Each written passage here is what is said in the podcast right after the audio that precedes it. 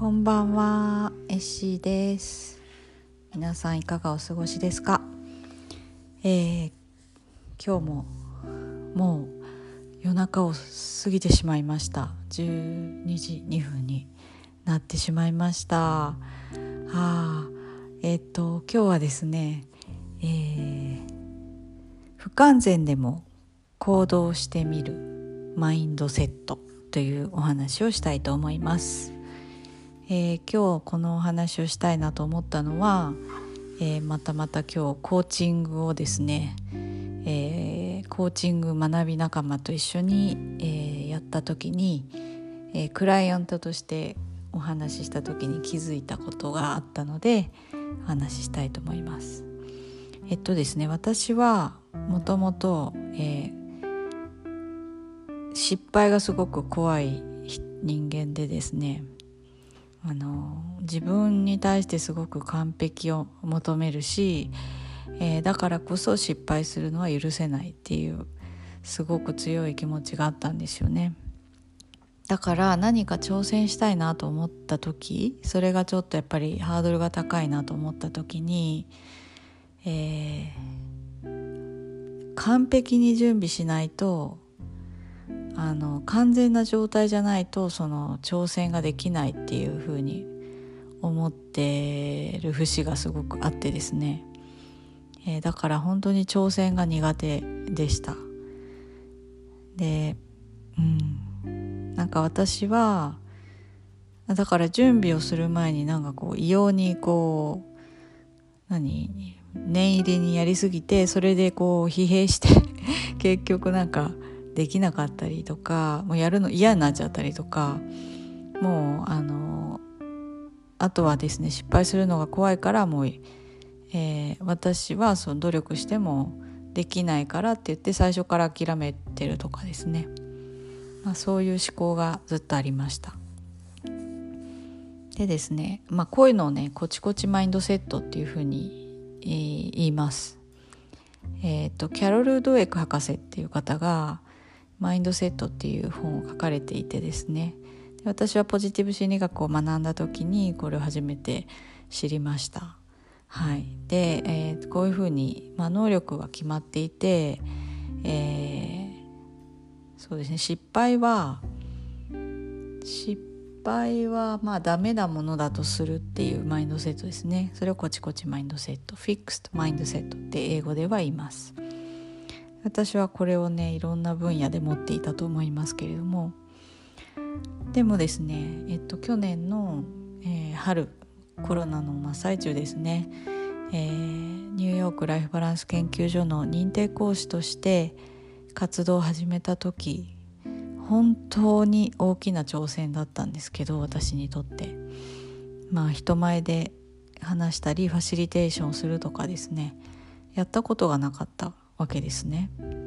でだけれども、まあ、やりたいという気持ちがすごく強くってあとその挑戦できる、まあ、あの環境がを整えてくれくださっていたのでもうやってみようと思ってまあやったんですよ。これ本当に人生での中でも一番大きな挑戦の中の一つなんですけれどもえーっとでもそのやる時の気持ちはもうあのなんだろうね崖から飛び降りるぐらいのあのそれぐらいの気持ちだったんですよね。そんなにそこまでって思う方もいるかもしれませんけど私にとっては本当にそういう大きな挑戦でした。であの実際にやってみてやっぱり行動を起こしてみて分かったのはやってみて初めて分かることがあるなあっていうことです。で、まあ、分かったりあとあのやってみて初めて学べることがある。うんやっぱりあのうまくいかないこともたくさんあって本当に落ち込むんですけどでもそこから学ぶことっていうのはたくさんあるっていうのはやってみるとやっぱりわかるっていうのは実感しました。でまあそれを皮切りに少しずつあのこれまでやったことのない挑戦っていうのをまあ、やってきて今に至るわけですけれども、まあ、この音声配信を始める前もかなり迷ってですねできるんだろうかとかいろいろ考えてなかなか一歩踏み出せなかったんですけどまあそこもいろんな方の支えとか応援があって始めることができて、まあ、そんな感じで少しずついろいろやってきているうちに、えー、今度はですねこのしなやかマインドセットっていうのになってきたんじゃないかなと思ってるわけですね。でしなやかマインドセットっていうのは、まあ、間違ったり失敗してもそれは成長の過程だっていうふうに考えるマインドセットですね。あとあの下手でも練習していけば上手になるできるようになるっていうふうに思う、えー、マインドセットです。私はまあ前に比べるとこういうマインドセットをになってきたんかなっていうふうに思ってました。でもですね今日あのそのコーチングを受けた時にあのなんかあのあ私結構まだコチコチなとこあるなっていうのに気づいたんですけどえっ、と私が今度ある方に、えー、講座で、えー、ポジティブ心理学を伝えるっていう枠を頂いてですねその準備をしようと思ったんですよ。持っているんですね。で、まあ、準備をしようと思っててで準備のために何をやったらいいかって自分で考えた時にまずはあ本を読まなきゃって思ってどの本がいいかなと思って本を読み始め一つ本を読み始めたりあと他にも読まなきゃと思ってアマゾンでいろいろ見たりとかですねしててでなんかえこんなにたくさん本を読んでそれを、えー、まとめて構成をしてとかわあできるかなみたいにわーってなってたんですよね。でそれを今日そのコーチングの時にお話ししたら